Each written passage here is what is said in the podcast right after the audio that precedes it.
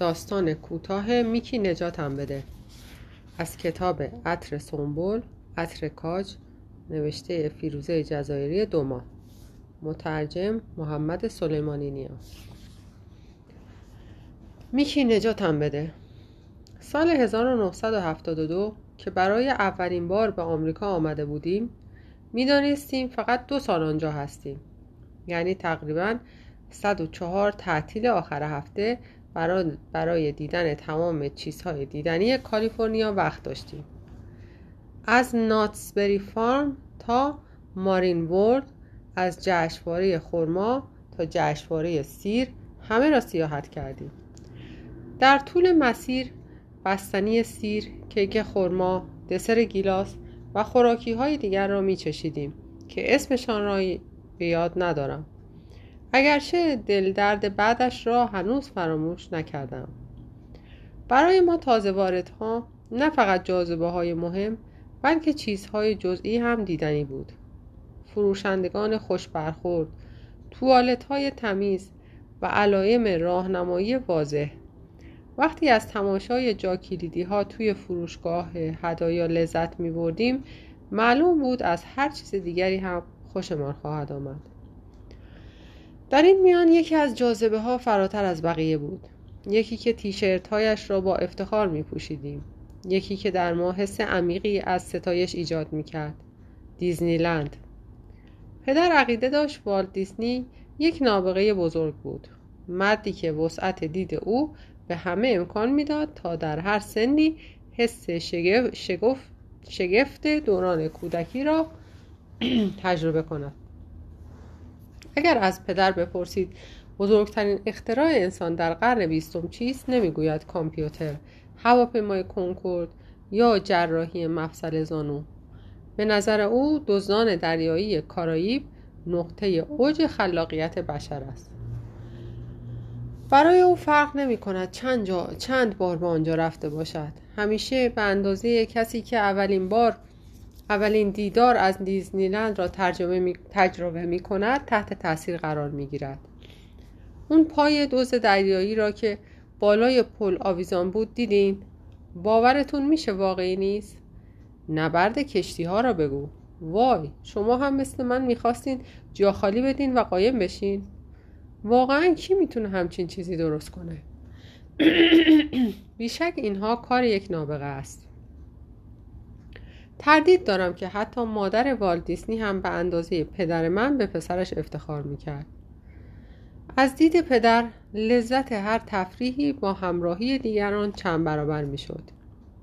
یک شام شلوغ توی منزل خواهرش که نصف مهمانها بدون صندلی مانده باشند به شام چهار نفره با جای کافی ترجیح داشت. طبق قبیله او لابد نتیجه بزرگ شدن با هشت خواهر و برادر بود. طبع قبیله او شاید نتیجه بزرگ شدن با هشت خواهر و برادر بود.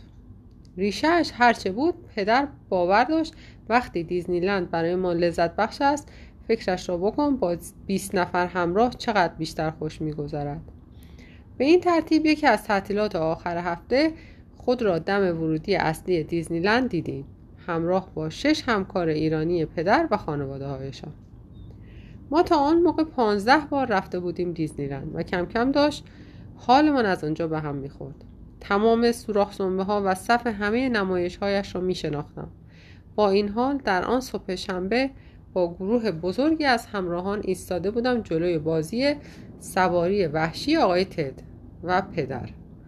سفیر خود انتصابی امپراتوری عجیب. نکته های دست اول و شگفتانگیزش را خاطر, خاطر نشان می کرد می بینید مردم چطور توی این صف های طولانی آرام منتظر می شوند اگر کشور دیگری بود حتما دعوا می شد اما اینجا نه اینجا آمریکاست. در دیزنیلند مثل یک گله بوفالو اینور آنور می رفتیم و تنها جلوی بازی های توقف می کردیم که به پدر قابل اعتنا می دانست.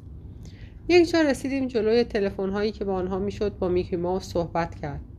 در حالی که یکی از جک و جانورهای دیزنیلند توسط پدر به همراهان معرفی می‌شد تصمیم گرفتم این تلفن ها را آزمایش کنم چون قبلا امتحانشان نکرده بودم.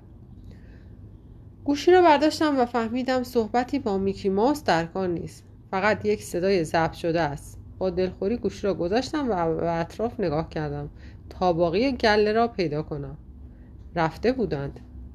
یکی از بزرگترین نگرانی های پدر در آمریکا بچه دزدی بود. شهر محل اقامت ما آبادان جای امنی بود. تمام همسایه ها را می شناختیم هر کس مراقب بچه های دیگران هم بود و هیچ جنایتی به جز دل دزدی اتفاق نمی افتاد. هر وقت اقوام برای دیدن ما به آمریکا می آمدند چند بار که اخبار اصر را می دیدند دیگر از خانه تکان نمی خوردند. می گفتند اینجا خیلی خطرناک است چرا انقدر تیراندازی می شود؟ در ایران مردم اسلحه ندارند و از این نوع جنایاتی که در آمریکا منجر به قتل می شود رخ نمی دهد. پدر همیشه درباره خطر غریبه ها و اینکه چطور موقع خطر نزد پلیس بروم برایم سخنرانی می‌کرد توی دیزنیلند پلیس نبود شبیه ترین کسی که پیدا کردم مرد جوانی بود که لباس سر همه آبی, آبی روشن پوشیده و کلاهی شبیه یک قایق کاغذی کاغذی برعکس روی سرش بود. به او گفتم من گم شدم. با صدای مهربان گفت بسیار خوب می توانی به من بگویی پدر ما... می توانی به من بگویی پدر و مادرت چه شکلی هستند به او گفتم. بعد پرسید حالا می توانی به من بگویی آنها چه لباسی پوشیدند هیچ آدم هفت ساله ای شاید به استثنای یک جورجی آرمنی کوچک نمی‌تواند بگوید که پدر و مادرش در یک روز خاص چه لباسی پوشیدند. بعد از عدم موفقیت در تشریح لباس کارمند جوان مرا تا ساختمان کوچکی نزدیک ورودی اصلی همراهی کرد. آنجا محل گم شده ها بود و تعجبی نداشت که دفعات قبل متوجه آن نشده بودم. به محض ورود به آنجا زدم زیر گریه. چند زن دورم را گرفتند و اسمم را پرسیدند و در بین حق حق مجبور شدم چند بار آن را تکرار کنم. یکی از آنها پرسید این دیگر چه اسمی است؟ و من محکوم بودم برای باقی عمرم بارها و بارها به این پرسش جواب بدهم. فین فین کنان گفتم من ایرانی هستم. او گفت چه خوب! از قیافش پیدا بود که هیچ تصوری ندارد که ایران کجاست. یکی دیگر از زبان انگلیسی هم تعریف کرد به من گفتند نگران نباشم. می توانستم آنجا بنشینم و کتاب نقاشی رنگ کنم تا پدر و مادرم بیایند و مرا ببرند. به گریه ادامه دادم.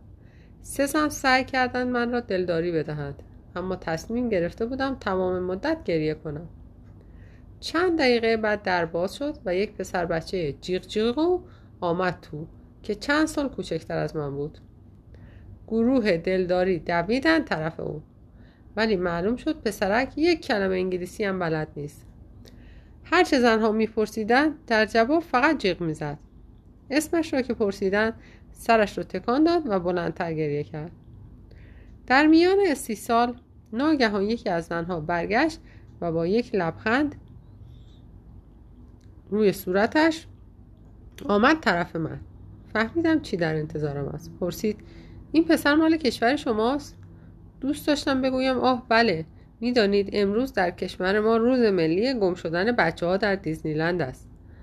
گفتم نه مال کشور من نیست. نمی‌دانستم جیغ جیغو مال کجاست. اما می‌دانستم ایرانی نیست. یک سنجاب هیچ وقت یک راسو را با یک سنجاب اشتباه نمی‌گیرد و من هیچ وقت یک غیر ایرانی را با یک ایرانی اشتباه نمی‌گیرم. برخلاف عقیده اکثر غربی ها که تمام خاور میانی ها شبیه هم هستند ما می توانیم یکدیگر را وسط جمعیت به همان آسانی پیدا کنیم که دوستان ژاپنی هم دوستان ژاپنی من هم هم ولایتی هایشان را میان جمعیتی از آسیای شرقی ها انگار یک فرکانس رادیویی خاص داریم که فقط رادار ایرانی ها آن را می‌گیرد. یکی دیگر از زنها آمد طرف من و خواهش کرد به زبان خودم نام پسر را ازش بپرسم. به او گفتم که من فارسی حرف می‌زنم و مطمئنم که پسر آن را بلد نیست. زن خم شد و صورتش آورد نزدیک من. انگار بخواهد آموخته هایش از راهنمای مقدماتی اعمال زور را به کار گیرد. در حالی که خیلی شمرده صحبت می‌کرد گفت دوست دارد لطفی به او بکنم. مشخص بود که دارد سعی می کند اسمم را به یاد بیاورد. داشت به سختی فکر می کرد آخر با صرف نظر کردن از اسم مثل سربازی که میدان مین را دور بزند گفت عزیزم. و ادامه داد ممکن است یک بار سعی کنی با او صحبت کنی. این کار را برای میکی انجام می دهی؟ می‌خواستم بگویم که از قضا دلیل اصلی گم شدنم هم همین میکی بود. اگر سعی نکرده بودم با آن تلفن های قلابی با او صحبت کنم الان اینجا نبودم. من چیزی به آن جونده کار نبودم. دوباره بهش گفتم من فارسی حرف می‌زنم که می‌دانم آن پسر نمی‌فهمد. او خواهش کرد حالا می‌شود یک بار امتحان کنی؟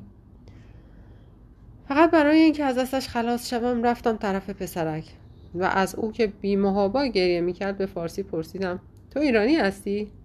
پسر یک لحظه گریهش بند آمد و بعد بلندترین جیغی که از عهد تورات شنیده شده بود از هنجرش خارج شد. نه تنها از عزیزانش جدا شده بود بلکه توی یک برج بابل گیر افتاده بود. برای پسرک, برای پسرک دلم میسوخت اما خوشحال بودم که حرفم ثابت شده. برگشتم طرف کتاب نقاشی و دیگر اشتیاقی به گریه نداشتم.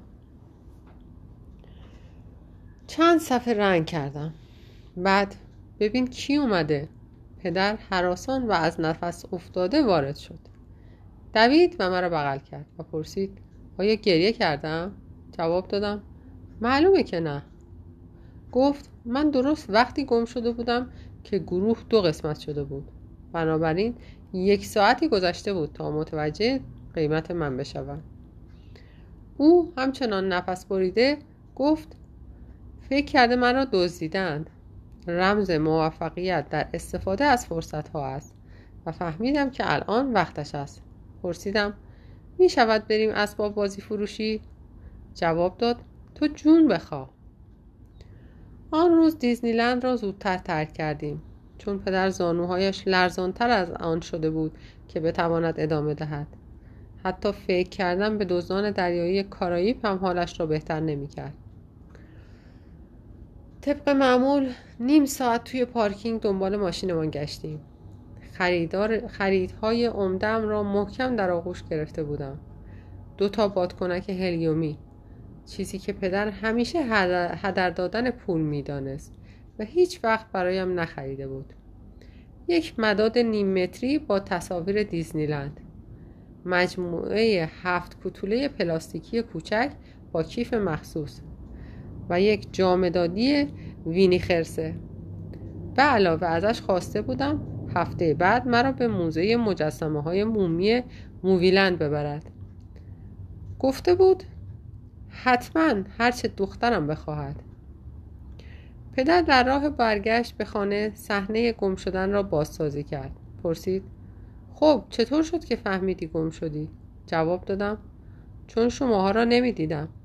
ادامه داد از کجا فهمیدی باید پیش کی بروی؟ گفتم دنبال کسی گشتم که کارمند آنجا باشد.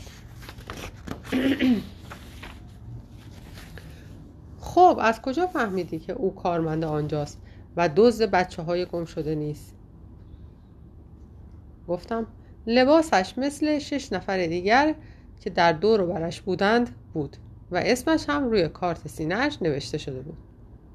پدر گفت هوم کارت سینه عجب بچه باهوشی. می‌دانستم دارد به چه فکر می کند به لطف میکی من از بچه ای که نمی‌تواند شنا یاد بگیرد به یک بچه نابغه ارتقا یافته بودم. تعطیلات آخر هفته بعد توی اسباب بازی فروشی موزه Movieland بودم و تصمیم سختی داشتم برای انتخاب بین نقاب آفتابگیر استخر بادی کوچک با علامت موزه و کارت های بازی با عکس ستاره های سینما.